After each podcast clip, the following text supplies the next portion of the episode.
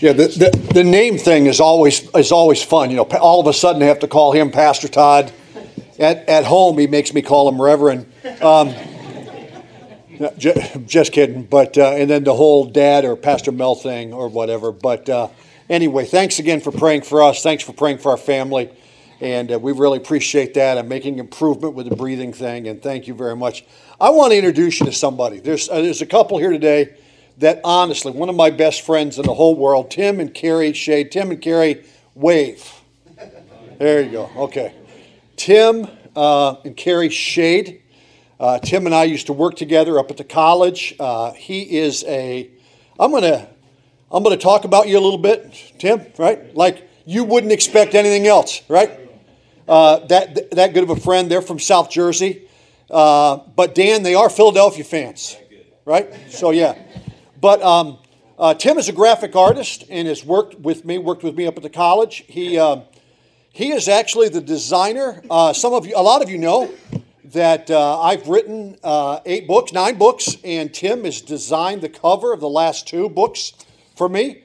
A lot of the graphics on my display, on my website, all of that uh, Tim has done for me. And also, he's the guy that designed the the uh, welcome to our church or come to our church postcards that are out there. Uh, Tim did that for us. He did the flags that are out front and uh, our business cards. So already Tim has blessed our church, right? He has. There, there you go. Yeah. But, uh, but Tim, thank you very much. Although I, I told him I was going to do this, and I, I can't let this go. I just can't because Christy's here today. Christy's a missionary in Germany. Christy, Christy lives in Berlin, and she's back talking to the kids about German, uh, Germany and all of that. And uh, Tim Schade, S C H A D E. Uh, Tim, I'm sorry. I apologize, but, but here it is. That is German, and if you know German at all, uh, you've probably had this vocabulary word, Schade, right? In German means what a shame or what a pity it does. So Tim, sorry, but I had to tell him it just it just fit for today. So Tim, what a pity is here today, and um, of course, you know I, I shouldn't uh, be a smart aleck about that um, because I don't know if you know what walker means. Someone who walks. so it's but it's that's not all that profound. Um, yeah, if, if you have your Bibles, please get those out and turn with me to 2 Timothy. Um, and this, this isn't working right now. 2 Timothy chapter 3. There we go. And uh, we're going to look at two very familiar verses, which are 2 Timothy 3 16 and 17, probably the most familiar verses in 2 Timothy. And we're going to look at that together. And ultimately, I mean, we're going to look at this for a little bit and then ultimately, we're going to be at the place where uh, I'm going to talk with you about how to study the Bible. My, my title for this morning is uh, God's Owner's Manual. And really, God has given us His Word. And uh, there's a lot of reasons why. I, I think, even from the very beginning of time, if you were to read Genesis 1, over and over and over and over again in Genesis 1, there's this phrase that says, God said. From the very beginning of time, God made a commitment to communicate to us. I, I think that's amazing that God, the Almighty God of the universe, made a, a, a commitment to communicate to us, to help us, to tell us about Him, to tell us about life, to tell us about us, to tell us about the world, to tell us about the future, about heaven and hell, about all. God made a commitment to communicate to us. And um, yeah, he's given us an owner's manual. You, you know how that works, right? I just grabbed off of the magic of, uh, of uh, Google Images some owner's manuals of things that some way or another uh, have to do with my life. My Jeep, uh, I got a, uh, an Alexa, which is funny. The basic thing I've learned about Alexa is Alexa, tell me a joke. Uh, that's, that's basically what I've learned about that. And those kinds of things. But owner's manual, right? Where we, a lot of you know this about our background. Peggy and I, are, when we started our ministry, we used to live outside of uh, Detroit in Michigan. And uh, in, our, in our house, or near our house, right in our neighborhood, excuse me, was uh, right really, really close, which in some cases was, was very frustrating. But right near us was a General Motors Assembly Division plant. I mean, this factory was a monster. I, I don't think this is exactly true, but uh, a lot of you know I grew up in Montrose, Pennsylvania. I think the General Motors plant is bigger than Montrose. I think it is. But uh, this place was a monster, and they made cars there. And uh, one of the things that I always was amazed is they made the cars and they put on the doors and you know they take the frame and they put on the doors and put in the seats and put in the electronics and put on the tires and all of that. And then the very last thing that they would do at General Motors Assembly before they would hand out, uh, before they would sell you the car, is I don't know if you're aware of this, is they'd have some guy from Ford come over and put an owner's manual in the glove box. Right? Come on, I mean, that doesn't even make sense, right? When you buy a car, when you buy Alexa, Echo, Alexa, or TV, or an Apple Watch that they still don't have a clue how to use, uh, all of that, the guy, the people who make it, give you an owner's manual. Now, we're going to look at 2 Timothy chapter 3, verses 16 and 17, and talk about God's owner's manual. But I, am going to I'm going to backtrack a little bit if I can on my PowerPoint. And you have this verse on the top of your notes on the inside of the bulletin. If you look with me at Psalm 100, verse 3, it says this Know that the Lord, He is God. And then it says this it is He who has made us, and not we ourselves. And I, I think, folks, that's more profound than we know. It is God who has made us. Made us. He is our maker. Folks, I think it's pretty important, honestly, to understand that God did not leave us here to flounder, to not know what to do. It is He who has made us and not we ourselves. And yet, I'll tell you something with a big smile on our face. We act like we've made ourselves.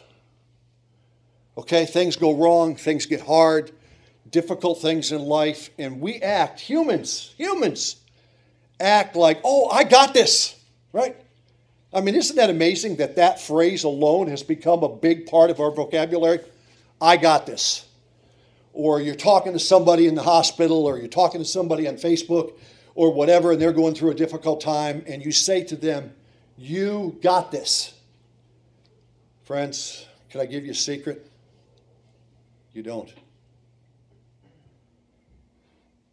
You don't. If there's anything about life, it ought to teach us that, that we're out of our league, that we're way over our heads, that, that we can't accomplish it.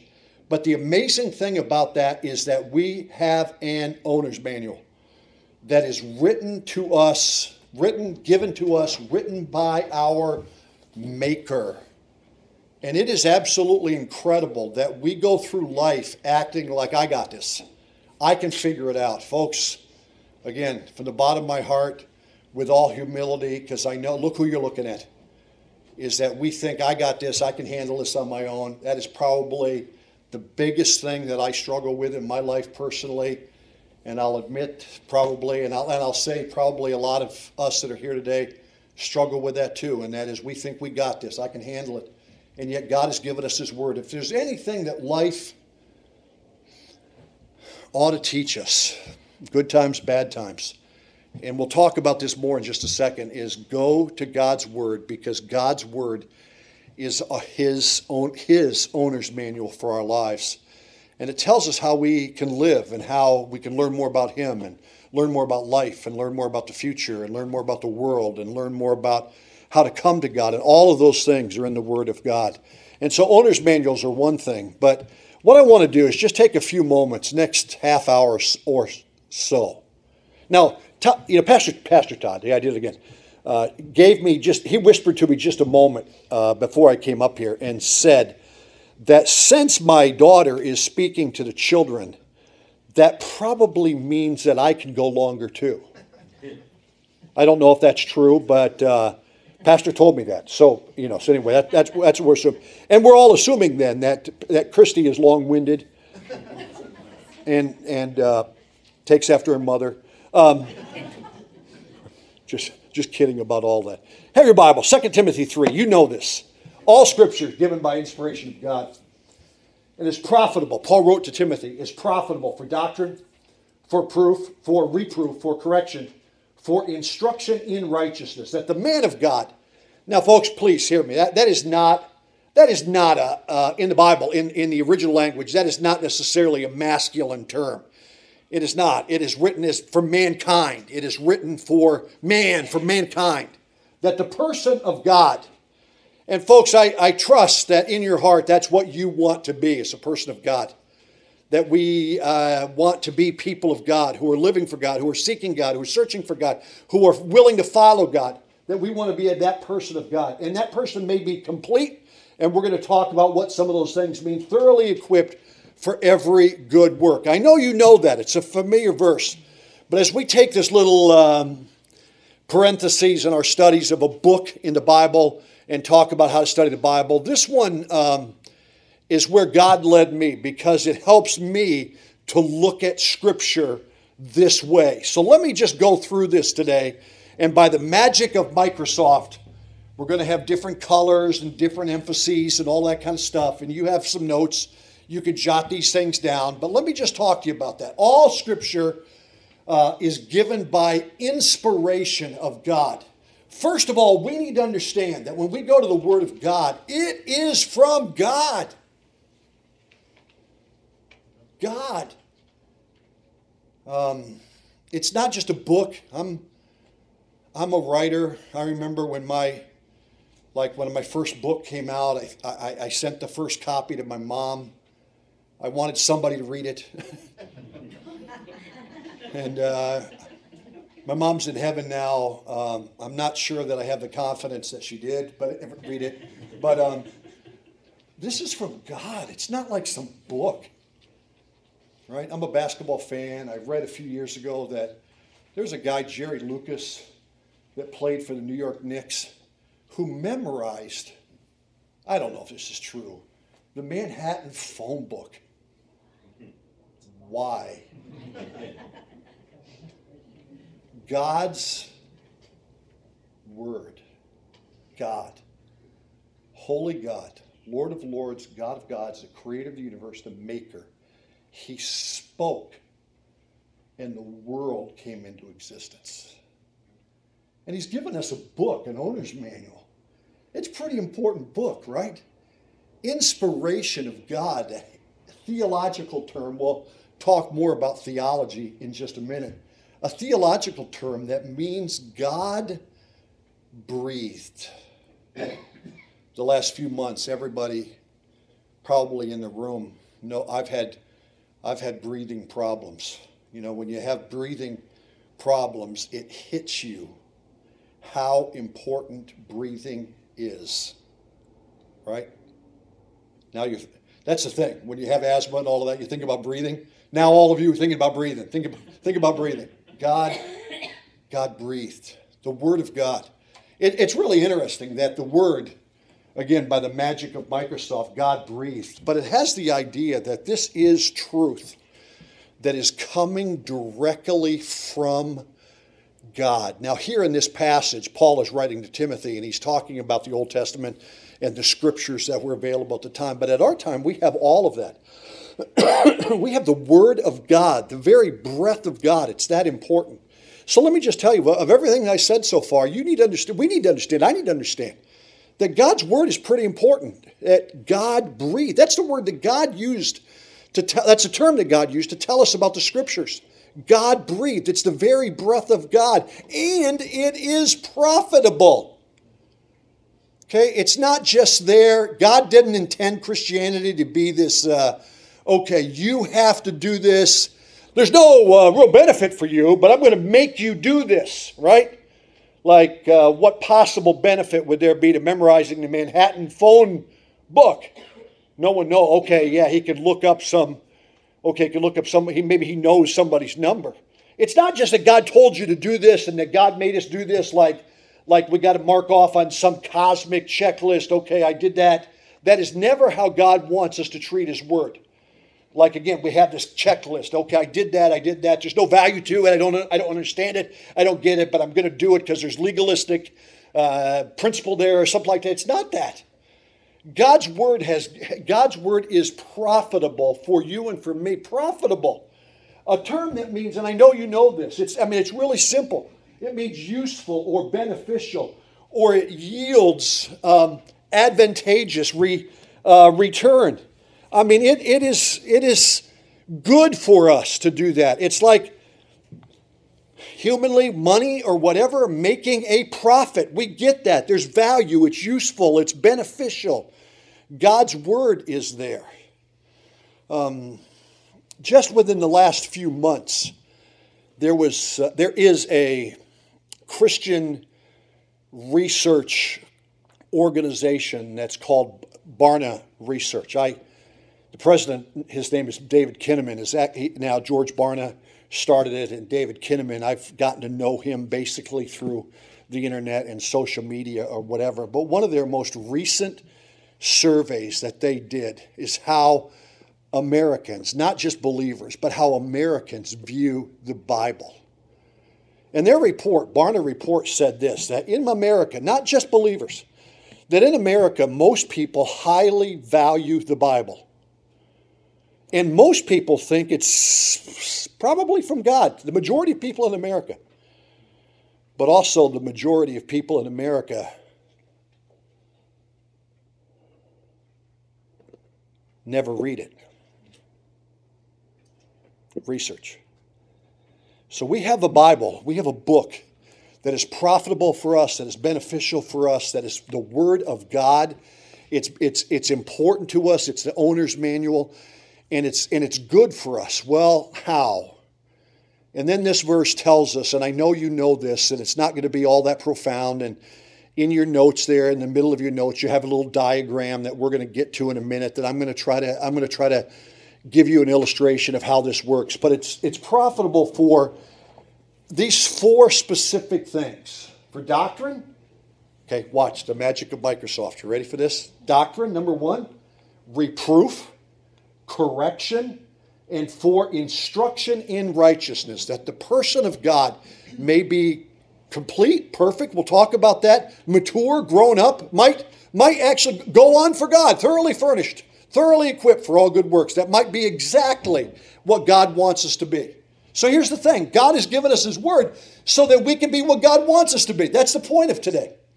And so I think that that's amazing that the instruction in righteousness not just instruction, because that could be I teach you anything. I taught you today what shade means in German. Schade, what a pity. Now, it's not just teaching you something, teaching us something, it's teaching us about righteousness. We'll talk about that in a minute. So, let, us talk about this for a little bit, and I'm going to get to that little diagram with the feet and all of that in just a moment. And uh, I'm going to talk about these four things profitable for doctrine, reproof, correction, and instruction in righteousness. so here's my little chart to explain this. It's as if, uh, let, let's assume that the two lines, the parallel lines, are the path of our lives. It's from childhood through teenage years, through young adulthood, through adulthood, through old age. That's the path of our life. And God has told us in His Word, Paul told Timothy, that all Scripture is given by inspiration of God. It's the very breath of God, and it's profitable for these four things. Four. And so if you want to, in your notes, and uh, if you don't, I'm going to come find you. Uh, you can write these words down by the footprints, okay? Doctrine, reproof, correction, and instruction in righteousness. And what I'm going to do, again, by the magic of Microsoft, is tell you a little bit about how this chart works and what I mean by this and, and all of that. I, I talked a little bit about this actually the very first time I preached here at Wyoming Valley Church. We were talking about Timothy and the youth group and all of that kind of stuff. But I'm going to kind of highlight this and make it um, uh, maybe a visual aid for us to understand how important Scripture is, okay? So the first one is that God's Word is profitable for doctrine. Now that sounds big, right? Doctrine. It sounds serious, it sounds heavy, it sounds hard. But doctrine here is a word that means instruction, but it also means the systematic teaching of God's Word the systematic teaching from God's Word. So I put in parentheses this it's basically anything that we learn from Scripture. That's doctrine, anything that we learn. But it has the idea that there is a system, there is an order, there is a theology, if you will. We'll talk about that in just a minute from the Word of God. That, that there is um, truth that God wants us to learn. And God's word is profitable for that. In, uh, in Bible colleges, in seminaries, but in theology books, there is basically a, a set of, of ologies. And the first one being theology, which is the study of God. But if you just look down through this list, and I'm not expecting you to write this down or anything like this, other than to say that one of the great values of the Word of God, one of the great values of the Word of God is to teach us about God. Now, Romans 1 says that we can look out into creation, we can look out in the heavens and see God, we can look into the minute areas of life and see God, we can look into our lives and see God. One of my favorite passages in Acts is that Barnabas showed up in, in Antioch and it says that he saw the grace of God. I love that phrase. I love that phrase. So you can see God at work at in people. But if we go to the Word of God, we're going to see God. That God is omnipresent, He's always there. That God is a God of comfort. I talked about my breathing. Can I be um, transparent and personal for a minute. Is that okay? Is that okay? During this whole breathing thing that I've had and, and all of that, um, there were lots of nights. For some reason, breathing is harder at night, right? And there were times that I'd be out in my recliner in the middle of night and I'd get my iPad because it lights up and read the Bible. And Right? It's okay to be transparent. Right? Sometimes for hours. And I, I admit sometimes that my mind, you know, all of that, I've, I've talked to you about that, wasn't always there. But one of the most comforting things ever was to realize that God's word is teaching me about, about God. That God is there, that God is comfort, that God loves me, and that God can help me. See, if there's anything about life, it ought to be that life teaches us go to the scriptures, folks, go to the scriptures because the scriptures are going to tell you about God. It is He who has made us and not we ourselves. I think, I think the biggest thing that young people today struggle with, I think the biggest thing that you and I struggle with today is life about me or is life about God? It's all about me. And I think life teaches us that it needs to be about God and go to the Word of God. Teaches us about the Bible. We're doing that for a couple weeks. Teaches us about Christ. My goodness, if there's anything that we ought to rejoice in, it's to study about Jesus. The Son of God came to die for you. I heard that. I'm five years old, Child Evangelism Fellowship, Good News Club in Montrose, Pennsylvania. Rosemary Clark, Jesus, the Son of God, died for me and learn that from, from Scripture. You can study the church, you can study end times. That's, that's, that's interesting. You know, you ever, especially a novel, ever read the end and find out what happened? You know, we, we know what happened. We have that from the Bible. It's the study of sin. We're going to talk about that in a minute. The study of the Holy Spirit, salvation, the study of man is in the Bible. All of those things. So so doctrine's pretty important. It is. Um, let, let, me, let me back up right there. Again, let me just say that before I move on, and I, Um, yeah, I, I want to do this quickly and not spend too much time. But, but here it is, I think, to make this really practical, and that is I, I think all of us know, all of us are old enough to understand, right? That there's times in life when life presents something to us that we don't have a clue how to handle, right? I was talking about the owner's manual thing. We got, my family and I got Peggy, I'm, I will not tell you the whole story, this thing for Christmas. So we were going to try to surprise her, and Todd and Christy and me and a friend, you know, had to bribe her to get out of the house, Peggy get out of the house. And uh, that's not hard. You know, I gave her $3 to go shopping. And, um, um, and we tried to put this thing together. And, and all of us, no offense, Pastor Todd, no offense, Missionary Christie, and no offense, offense to my, our nephew who happened to show up to help us, but none of us had a clue how to do this thing. And we're there, we got stuff all over the living room floor, and we get the owner's manual out that I think was written by somebody um, from somewhere else. And uh, oh, my, oh my goodness. Yeah, life has oh my goodness moments where we don't have a clue, right? Did you ever have some of those? I went to BBC, Baptist Bible College, Clarks Summit University, and I'm trained to be a youth pastor, right? I'm a pastor. And I get a phone call from a church in Michigan and I put everything I owned in my car. Everything I owned in my car. Peggy and I were engaged, didn't get married till the end of the summer, and I drove to Detroit.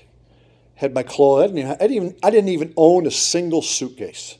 Had everything in my car laid out. I had books. I had an old beat up TV that didn't work. It was in my room when I was a kid, and I don't even know why I took it because it didn't work, but I hit it enough. You know, remember those days? Back hit the TV, it comes back on you know, and all of that. And I'm a youth pastor, right? I'm a youth pastor. that summer, and then that early fall or late summer, we got married, and it was our first Thanksgiving together as a couple, Peggy and I. We were going to have, you know, my parents are here, Peggy's parents are in Iowa, and we were going to have Thanksgiving dinner with our landlord in Michigan. And that morning, I get a phone call. A girl from my youth group was on the phone and told me that that morning, right before she called me, that her mom shot and killed her dad with a deer rifle. Shot him actually six times. Premeditated murder. They called the police and they called me. You ever been in a situation where you don't know what to do, don't know what to say? That was my welcome to the ministry moment. I'm like, hang on, let me look this up in my college notes. It's not there. A couple years later, and I was asked by a family in our church to officiate a funeral. A little boy, little boy, was playing with a lighter, cigarette lighter, let curtains, set curtains on fire, and died in a fire. Little boy mom and dad, his mom and dad were divorced. They hated each other. Both of them at different times. Peggy and I, remember this, Peg? We were at the funeral. Both of the parents who were grieving, who were mad at each other, said, uh, Pastor, is, is our little boy in heaven? Where do you find answers to things like that? Where do you find answers that when you can't breathe and don't want to stay in bed, bother your spouse. So you go out and sit in the recliner and don't have any idea what to do and pick up your iPad. And I'm thankful for Bible apps that glow in the dark. Because there's times in life we don't have a clue what to do. The answers to all of those things, by the way, are there. God's a God of comfort. God's a God of instruction. That's what this whole thing is. And my point about telling you my stories is not to say my stories are bigger and more important than you. I just kind of told you some wild stories, right? To get you to understand that there's lots of times in life where we don't know what to do. Lots of times in life where we don't know what to say. Those ought to be the times that drive us to the scriptures because the purpose of the scriptures is for God to teach us. Right? My little chart doesn't end there, though. Okay? Talks about teaching. But the next word is the word reproof, which is a word that means to rebuke or to criticize with a cause or to criticize with a reason. In fact, there, there's a reason for me or for God in this case to point out to you that you are wrong. And here's the thing basically, rebuke is you are wrong. Now, folks, again, for the tape, you know, my, I'm not sure who's going to listen to my message uh, on the recording. Uh, my mom's gone. She read my book. She, she might be the one to listen. But, but here's the thing. Um, when you read uh, 2 Timothy 3, 16 and 17, all scripture is given by inspiration of God and is profitable for doctrine. I get that. I like to learn. I like to read. I like to learn. Even our thing we are making for Peggy the, for Christmas, it's like, okay, there's an owner's manual. I can learn. I can figure that out. It didn't turn out real well, but I can, I can do all of that. But then, then reproof. Reproof is when God says to you, You are wrong. Can I say this with all love, with everything that I can possibly muster up? That's good for us. That's not a bad thing. I'm not kidding you. When our kids were little, Peggy taught me this. She used to pray that if our kids messed up at school, they'd get in trouble. She wanted them. I mean, figure this out. She wanted them to get in trouble. Well, if they did wrong, she wanted them to get in trouble so that they would learn you don't get away with sin. That's a good lesson, right? I remember early on, and I got to quit telling stories, Pastor Todd, and stick to the message. But I remember also early on in my ministry, early on, we had a bigger church and we had a multiple staff church. And there was a guy on our staff, big guy, a lot older than me, came into my office one day. He says, Mel, can I talk to you and your wife sometime? I'm sure, Larry, sure. He said, uh, Can my wife and I come over to your house tonight and talk to you? And I'm like, I don't know, if, I don't know what your personality is. If someone says that to me, I want to talk to you my personality is I want to know now what, you what you want to talk to me about. And he wouldn't tell me. He would not tell me. He said, No, no, no, no. But he said, This is really serious. We'll wait until after dinner. My wife and I will come over to your house. We can make sure Peggy's there and, and, and come over to our house. And so all day long, it just bugged the daylights out of me. I don't know even if Peggy's this way, but it just, I, I, I couldn't understand what he wanted. And so we had dinner. We got dinner put away. And after a while, Larry and Bev, uh, came over to our house and came in, and we're like, you know, I worked with this guy every day at the church. I worked with him every day. We knew each other very, very well. We walk into the house, and it's how you doing, how you doing. But then it stopped all of this how you doing stuff, right? And we realized that he was there for some specific reason. So I remember, I'm telling you the story right now, and I remember I can visualize it in my mind right there. We're sitting in our living room, in Michigan, and he's sitting there, and, and his wife's sitting there, and I'm sitting there in my chair. Peggy's sitting there in her chair, and, and the guy's the guy's dead serious. And he says to me, he starts telling me that there was an area in our ministry that was wrong, and if I didn't shape up, that uh, I was going to hurt the church and hurt the ministry and hurt my family and hurt my wife. And he's confronting me. And all of you are thinking, uh, boy, Mel, what was that? I'm not going to tell you today, but about an area of ministry that, that I, was, I was screwing up on. I don't know what your personality would be. My personality is I wanted to hit him. A guy in my house telling me I'm wrong. What would you, what would you do? Then I, I thought about that. I'm not, I'm not real bright, but I started thinking about this. I told you this guy's big. This guy used to play, be a fullback for the University, University of Michigan. I figured if I could hit him, he might hit me back. That's probably not a good idea. Then I started to think, wait a minute, Larry, wait a minute. Wait a minute. I know you well enough that I got you got one thing. I got six or seven things I can tell you about you, dude. Wait a minute. Hey, hey, shut up, sit down. Let me tell you. Let me tell you about this. Let me tell you about. And then I didn't do any of that because I realized he was right. And to be real honest with you, that one conversation kind of changed the direction of our life because there was somebody in my life who cared enough to confront me about something. Now, that's one little story. Here's the point of this when God comes to you, God to reprove us, to rebuke us, to tell us we are wrong, then we had better, better listen. Right? By the magic of Microsoft, I think there's two areas of life where God does that rebuke. One is by the, the, the ministry of Scripture. In fact, I gave you a list. I'm going to go to this and come back. It is amazing in Scripture. In fact, here's the point God is big enough to point out sin in our lives. God doesn't need me. Now, I believe in, in, that there are times in life where confronting is important. I believe that what Larry did in my house was right. I, am not, I, I, had to, I had to handle the human emotions, but I'm not saying that there's not time for that. But I also want to say emphatically that God is big enough to use His word to confront us of sin. It's not my job to tell you that uh, whatever little thing in life you're doing is wrong is sin.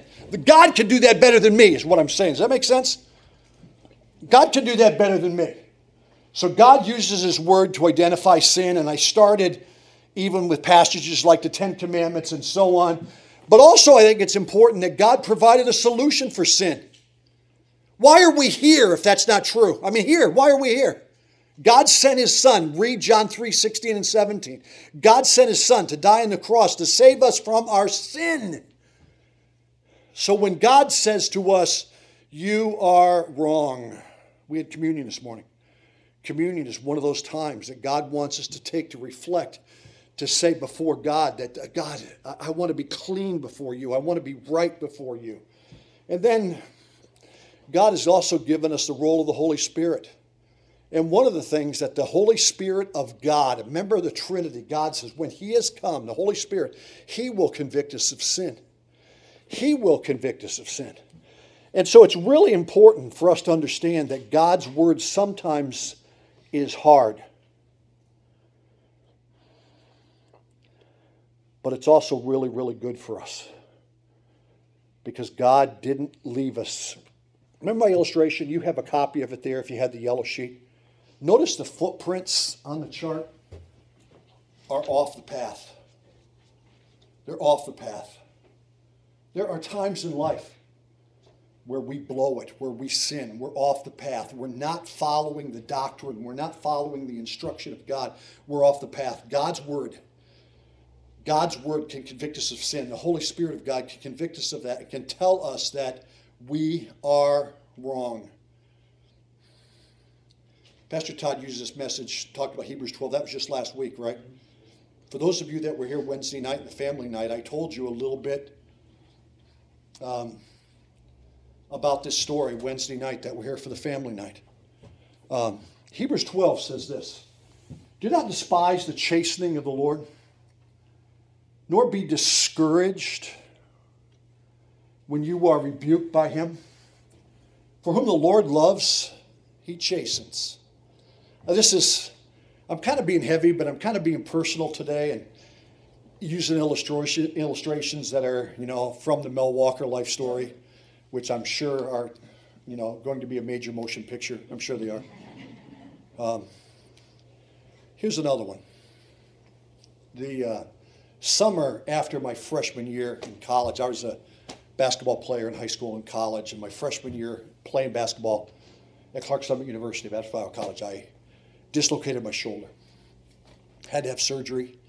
Uh, just, man, that dude just popped out and had to have surgery. Mercy Hospital in Scranton, Pennsylvania. Had the surgery. And uh, remember, I've told you this story before. When I was in high school and God worked in my life, and it was guilt as much as anything, but God started working in my life and I applied to be a student. I wanted to be, I wanted to go to second college, play basketball, major in journalism. That was what I wanted for my life. And God had a different idea. God started working in my life, and I finally applied to go to a Christian college. And if you've ever done this or your kids have ever done this, you know how it is. They make you fill out a, they make you get a pastor's reference, right? I gave my reference on paper in those days. I gave my reference to my pastor at my home church and said, Would you fill this out and send it up to Baptist Bible College? You know what he wrote on the thing? He wrote big letters. It was paper thing. Mel does not belong at Bible college and sent it in. That was my testimony. I always kind of smile real big and say, even though he did that, they took me anyway. In fact, I'm not kidding you. Uh, somebody from the admissions office called me on the phone and said this Mel, is there anyone who would say nice things about you? They literally did that.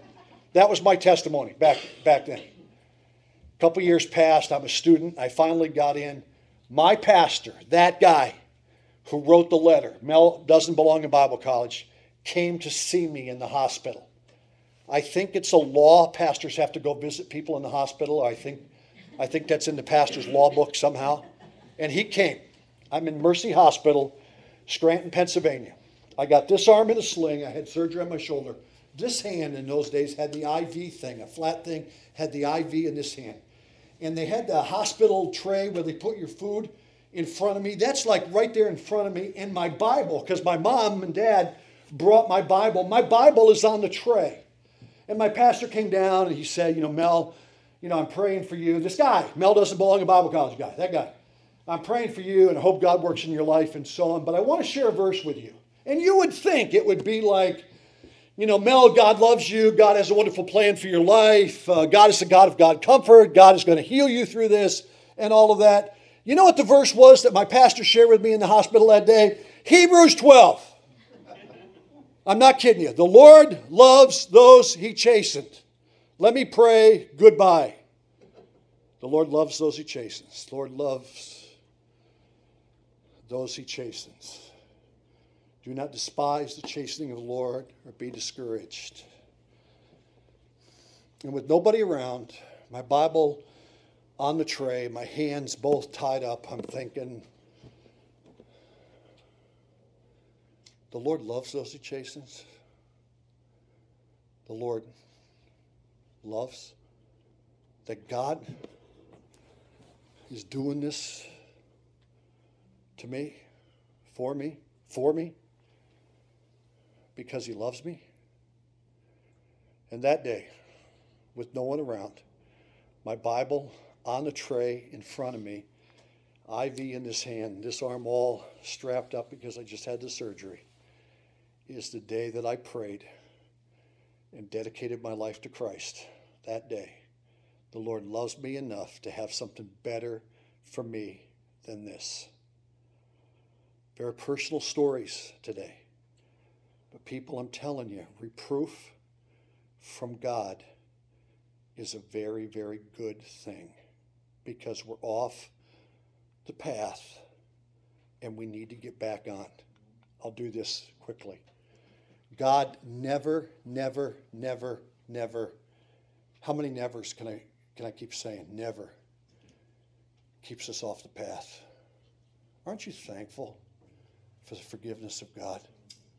My goodness, we ought to be all rejoicing right now because all of us, all of us, think, think. You could be up here telling me your stories too. You could be. But I have the microphone today. Um, aren't we thankful for the grace, for the mercy of God? God never leaves us all the path, off the path. God is big enough to correct the problem. Correction. The feet are kind of, forgive my illustration, they're kind of getting back where they're supposed to be, the feet of my little illustration. It means to correct, to restore to an upright position, or to fix, to restore to an upright position. I love that.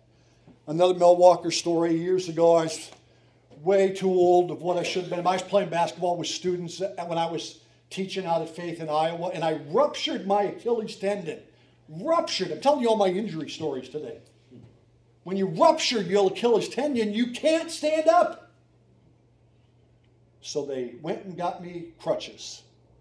When you can't stand up, you're pretty thankful for crutches, right? And I wasn't thankful for a long time because Russ, you know, your your uh, arm, armpits kind of don't like the crutches after a while, but when you can't stand up, to prop you back up is a very, very good thing. God does that for us. He helps us fix the problem. Look, He helps us to fix, to restore, to correct, to get us back on the path. God does that. I put there in the notes if we confess our sin, He's faithful and just to forgive us our sin and to cleanse us from all unrighteousness. And the truth of it is, folks, that's just one of the ways that Scripture has where God helps us fix the areas in our life is that God has provided a way for us to be clean again. If we confess our sin, He's faithful and just to forgive us our sin and to cleanse us from all unrighteousness. Yeah, there are times that we blow it, there's times that we sin, there's times that we're off the path. Folks, even me. I'll tell you a secret. Even Pastor Todd. I can say that. I can say that because we made clear this morning that I am his father. Todd, I'm your father. Um, I could tell you some stories, right? I am so thankful that God helps us correct, correct the sin to get us back on the path. And then one more in my little chart instruction in righteousness. Well, notice this specific action steps it's anything that God uses to instruct us to live for Him. It's a different word. It's the same concept as instruction, as doctrine. It's instruction, but it's a little bit different concept. And here it means the specific instructions of how to live for Him. I love Psalm 119, 105. Thy word is a lamp unto my feet and a light unto my path. I love that. I've often said, I think maybe I've said it to you before. I, I want to send that verse, Psalm 119, 105. I want to send that verse to Nike and tell them, make tennis shoes with lights. I can become a bazillionaire. Make tennis shoes with lights so that I know the next step. Now, most of the time it doesn't help me because I fall a lot. We've already proven that today. You know, it's like, but to know the next step, that's what the Bible is for. It gives you the next step. In Ephesians chapter 4, it's the same word for nurture, speaking of children, of parents helping children to know what to do. Good illustration. It's the same word. It's the same word in Hebrews 12, chastening. Yeah, there's a other word there that means, you know, spank, spank, spank, spank. But it's the instructions. It's not bad for us.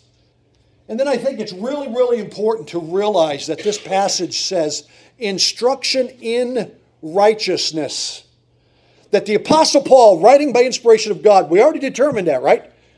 It didn't just say instruction and let it go, although that would be good. Instruction in righteousness, right living, do what God retires, doing what is right. And then, honestly, this is amazing to me straightness. In other words, purpose of the Word of God is to help us to stay on the path. It's to help us to stay on that path and to keep our lives straight. And it, it helps us with that. So here's the path of life. You know, it's like uh, God can help us. I mean, with we'll talk about that in just a minute. The instructions in righteousness, but to stay there, to live the way God wants us to live, and to be the people that God wants us to be. So here's the illustration. Doctrine is is walk this way. God's told us this. This is walk this way. This is this is about God, it's about life, it's about man, it's about sin, it's about the Holy Spirit, it's about the future. Walk this way. Reproof is what God says, not Mel Walker, not Todd Walker, not your spouse. When God says to you, you're wrong. Because God always helps us, always, always, always helps us to fix the problem. Amen? Amen. Amen. And then instruction in righteousness to stay on the path, the straightness, because that is what God has for us. Now, the passage doesn't end, my little chart there, because it says this why? That the person of God may be complete, thoroughly equipped for every good work. The word perfect or the word complete there, King James used the word perfect is useful or complete or mature or it's exactly what God wants us to be. That the purpose of the Word of God is for us to be exactly what God wants us to be. And look at the verse. Look what the verse says that we might be the people that God wants us to be. In other words, that we might live for Him. But it's also that God put us here to serve Him. Good works. That God left us here for a reason. Good works, that we might serve Him, that, we, that life is about Him. Remember the, the, the verse at the top of the page from Psalm 100? It is He who has made us. That, God, that life is about Him. Let's, folks, let's serve Him. That's what God put us here to do. Now, I'm done. But I want to give you, we're doing this little study on um, Bible study. So this isn't all that profound. Just, just take one or, uh, and pass it through. All this is is a chart that has those four words doctrine, reproof, correction, four terms doctrine, reproof, correction, instruction, and righteousness. And after all of that, you know, I've taken 50 minutes. After all of that, now it gets to how to study the Bible. And that is when you go to the Word of God, and I think if nothing else, I mean, I've talked a lot about why we should go to God's Word when we don't know what to do, we don't know what to say, to learn more about God, to comfort us in the middle of the night when we can't sleep, to convict us of sin, and all of that. When we go to God's Word, Folks, look for these things. You could take a little sheet of paper. I just this one just happens to be orange. And when God teaches you something, write it down. Write it down. When God uses His Word, uses the Holy Spirit to convict you of sin, do something about it. Go to God. That's why Jesus died on the cross for sin. God made a provision for sin. We don't have to live in sin. Do something about it because God will help you correct the problem. And when God gives you, through the Holy Spirit of God, through the Word of God, how you can take care of something in your life, He'll always help you correct it. He'll always help you get back on the path, always. And then He'll give you instruction in righteousness. Instruction in righteousness.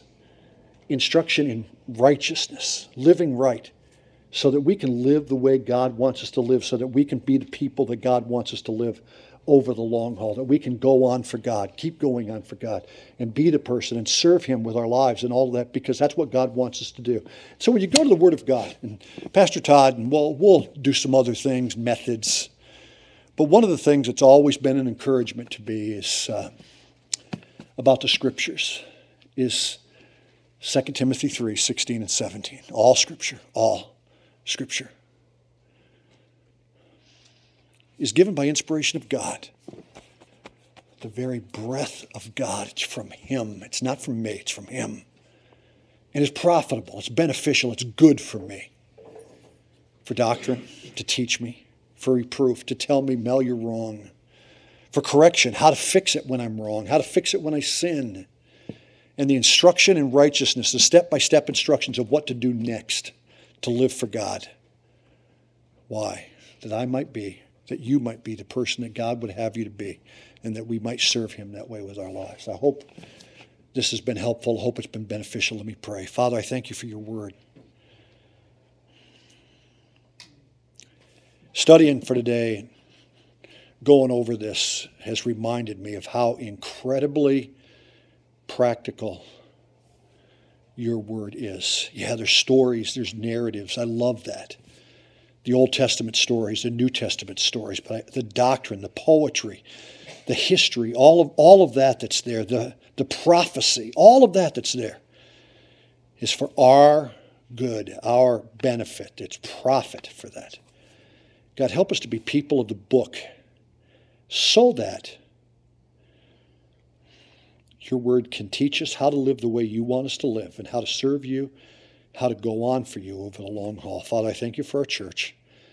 I thank you for your word and how practical your word is for our daily lives. God, I thank you.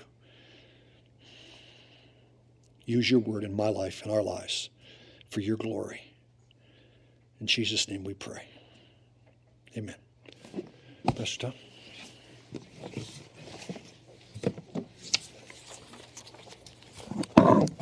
Thank you for that, Dad. Fantastic.